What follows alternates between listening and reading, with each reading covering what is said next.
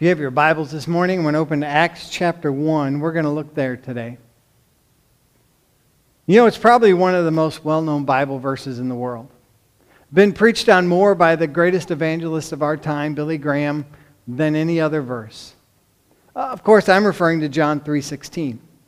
It said, "For God so loved the world, he gave his only begotten son, and whoever believes in him shall not perish but have eternal life."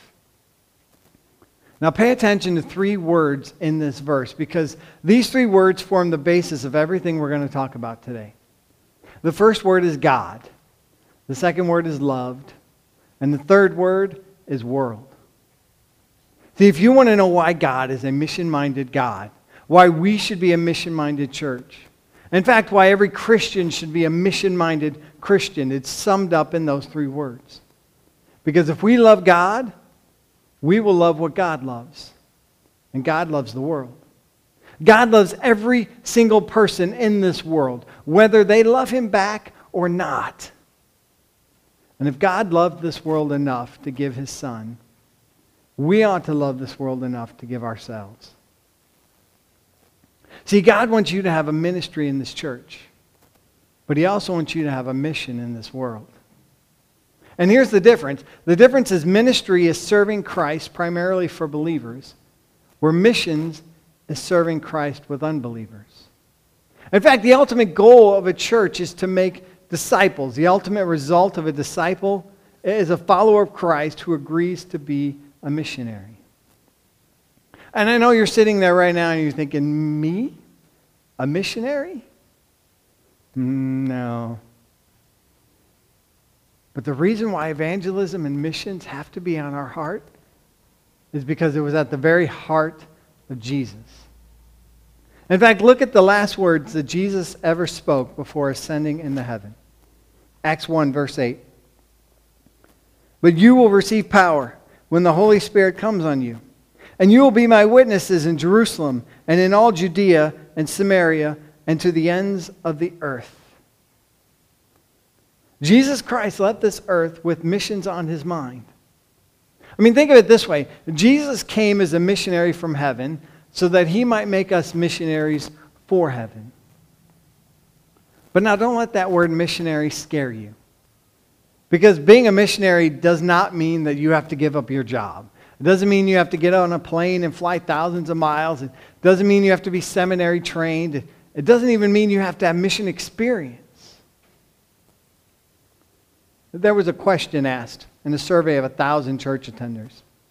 And it shows why what we're talking about is so important.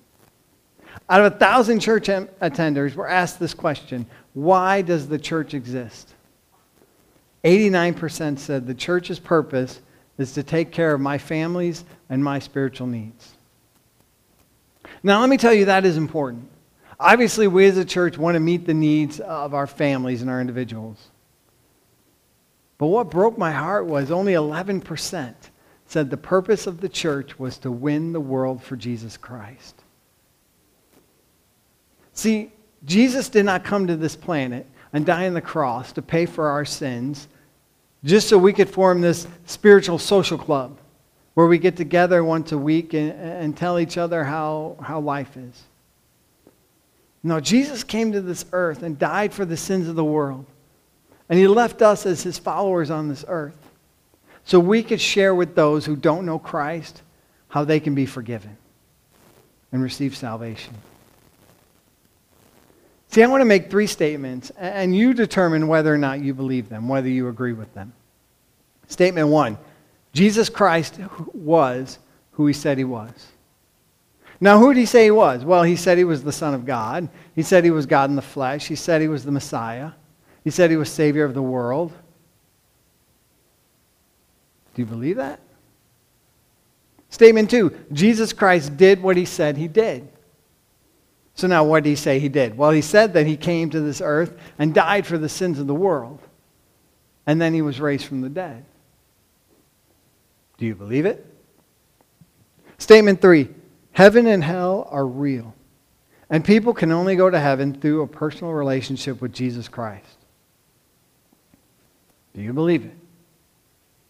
See, there's only one way you don't get excited, you don't get motivated to be involved in missions, and that's if you disagree with any or all of those statements. Because if you agree with them, and I firmly believe in them, then the verse we read in Acts 1 gives us great encouragement on how can we be missionaries. And it starts by I can use God's power for missions. See, let me give you some good news. Lift a, a tremendous amount of pressure off your shoulders. You don't have to be a perfect Christian or seminary trained or, or great at public speaking or, or even extremely knowledgeable of the Bible in order to fulfill your role as a missionary. Because to be honest, if those were the requirements, very few people could ever do mission work. No, the first requirement to doing missions for God is the power to carry out missions. That's why Jesus began with this promise. Right? In verse 8, he said, You shall receive power when the Holy Spirit comes upon you. If you are a follower of Jesus Christ, whether you believe it or not, whether you appropriate it on a daily basis or not, you as a child of God have at your disposal the greatest power on the planet the power of the Holy Spirit. But see, the problem with the average follower of Christ is not that they don't have the power, it's they don't use it. I read about an American and a Canadian, and they were standing at Niagara Falls. And they were looking at this tremendous water cascading down the massive cliff. And the Canadian said, You know, you're looking at the greatest unused power in all the world. And the American, who was a Christian, said, Sir, you're wrong. The greatest unused power in the world is the power of the Holy Spirit. See, missions takes a team effort. And we have a teammate in this work, and that teammate is the Holy Spirit. Acts 5:32, and we are his witnesses of these things, and so also is the Holy Spirit, whom God has given to those who obey him. Missions is so important to our Heavenly Father, so much about a passion of His own heart, that He not only does not want us to try and do it alone, He won't let us do it alone. He, through the Holy Spirit, will be present with us, will give us His power to carry out His work. If you don't believe what, what I'm about to tell you, then, then really this whole message today is a waste. Because if what Jesus said is true about the Holy Spirit and his role in the life of a Christ follower, then you have to believe this. God can use you in his way, with your personality, with your gifts, to carry out his mission, to move people to faith in Jesus. See, the encouraging news is to do this, we can use God's power for mission. And then we can fulfill God's purpose for missions. With this power, because of this power, Jesus says this You shall be my witnesses. And again, before you say, What, me, a missionary? Well, remember who Jesus made this statement to. Right? He was talking to tax collectors and fishermen and farmers and shepherds and homemakers and businessmen. He was talking to men and women and young people. In other words, he was talking to people just like us. And remember, God doesn't have a plan B to reach this world, to show him his love. It's up to us. And either we are going to be his witnesses or there will be no witnesses. Someone said this Christ alone can save the world, but Christ cannot save the world alone. That's why he needs us, wants us to be his witnesses. And really, that word witness should encourage you. You know, I don't know if you've ever been a witness in a courtroom, but, but I have. I've had to literally sit down, take the oath to swear to tell the truth, the whole truth, and nothing but the truth, so help me God. And both times I've done that in a courtroom, I've, I've never been nervous or anxious or fearful because all I was to do was tell the truth, to tell about what I'd seen and heard and what I knew was true. You know, some people think about the word witness and they think about being some type of a salesperson, but, but I'm not talking about high pressure sales tactics to get people to buy into anything. Really, the great news is you're not trying to sell anything. We as the church, we're trying to give it away. God hasn't called us to be his lawyers or defense attorneys or counsel or judge. He, he called us to be witnesses. And a witness is simply a person with a testimony. 1 John 5:10 Those who believe in the Son of God have the testimony of God in them. We have a testimony to share. Everyone in this room who knows Jesus Christ and has come to a point where they've received him as their Savior has a testimony to share. And go back to that courtroom.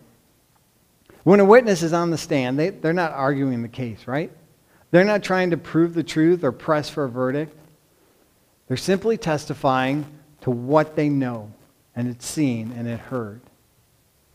And that's what being a missionary is. It's just bearing witness in your way, with your personality, with your gifts, to what Christ has done for you. In fact, a recent Gallup poll said 89% of Americans are intensely interested in spiritual matters. But the problem is Uh, not that there are not people out there open to our missions efforts. The problem is we don't have enough of our people making the effort to do the mission. But we can fulfill God's purpose for mission. The really good news is I can participate in God's plan for missions. Because, see, Jesus not only tells us what we are to do and how we are to do it, he tells us where we are to do it. Right? He says, first, go into your community, start local.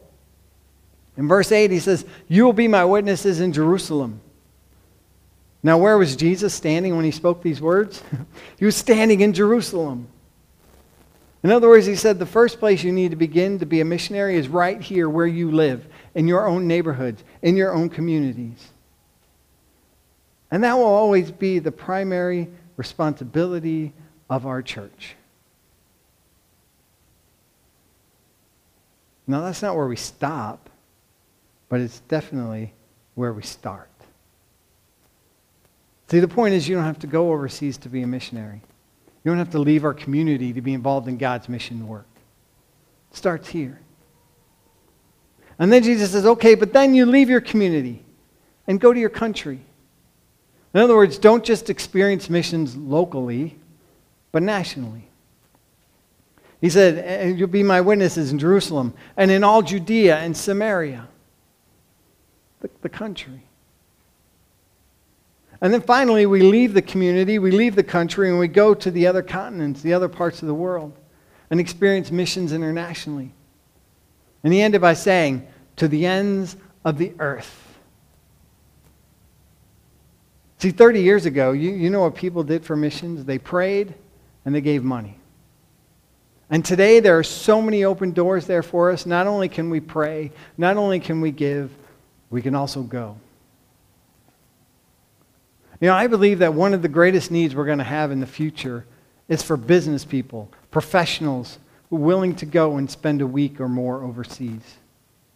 Because there is a need in our foreign countries for business people who have been successful to go and share how to build a business, how to grow a business, how to be successful using biblical principles with business people overseas.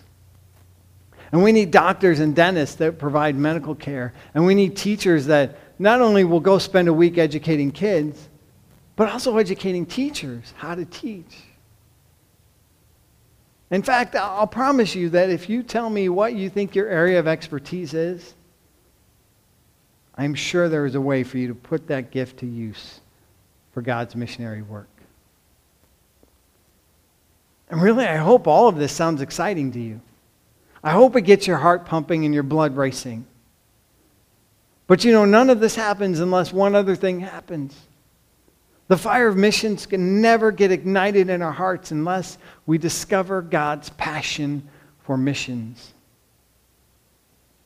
This is really by far the most important point because what determines your passion is your priorities. Right? Priorities always determine our passion. If your priority is making money, money becomes your passion. Priority is playing golf, golf becomes your passion. Right? When you make people that don't know Christ, that don't go to church, your priority, then people become your passion. It's the kind of passion I want in my life, that I pray for your life. It's the passion that Paul talked about. Acts 20, 24, he said, The most important thing in my life is that I complete my mission, the work the Lord Jesus gave me, to tell people the good news about God's grace.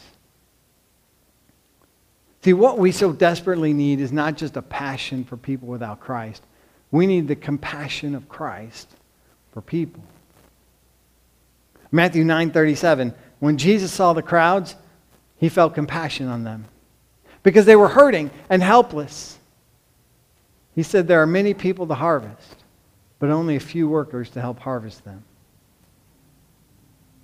See, there were two words that perfectly described the vast majority of our world.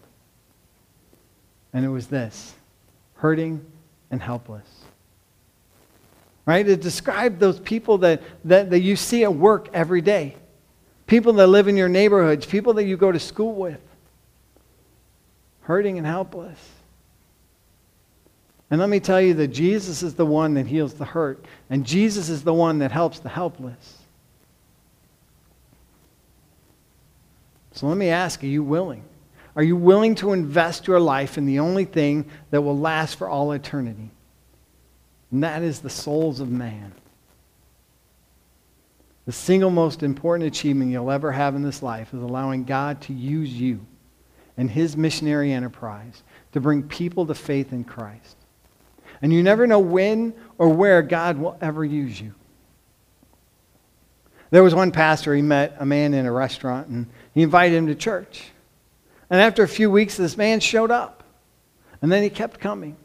And a few weeks later, the pastor sat down with him and found out he was joining the military. And he was about to go to Fort Benning for training. And then in six months, be going to Iraq. He had volunteered for the infantry. He wanted to go to the front lines to defend his country. But there was just one concern. He had no certainty that when he died, he would go to heaven. Being a young man about to go off to war, you can understand that anxiety. And so the pastor did what any of us in this room would have done. He gave witness to what Christ had done in his life. And the young man asked to receive Christ into his life. And the next week, they baptized him before he headed off to basic training. That soldier became a missionary, heading to a mission field. And the mission field that is out there doesn't have thousands or millions, but it has hundreds of millions of people that are waiting for someone like you and someone like me to say, A missionary? Yes. So let me ask you as we close are you ready to be a missionary right here where you live? Because it all starts by surrendering your life to Christ surrendering your will to Him. And so, if that's what you need, I, invite you to come. Come up and talk to me. Stop by the church and visit with me. but whatever you do, don't wait. Let this be the week you say yes. Yes, Lord, I will be a missionary for you. Let's pray. Father God, we thank you. Thank you for sending your Holy Spirit upon us to give us your words and your strength and your passion to serve. And Lord, I pray you help each and every one of us this week to be your witness to those in our lives who need you most. And we pray this in Christ's name. Amen.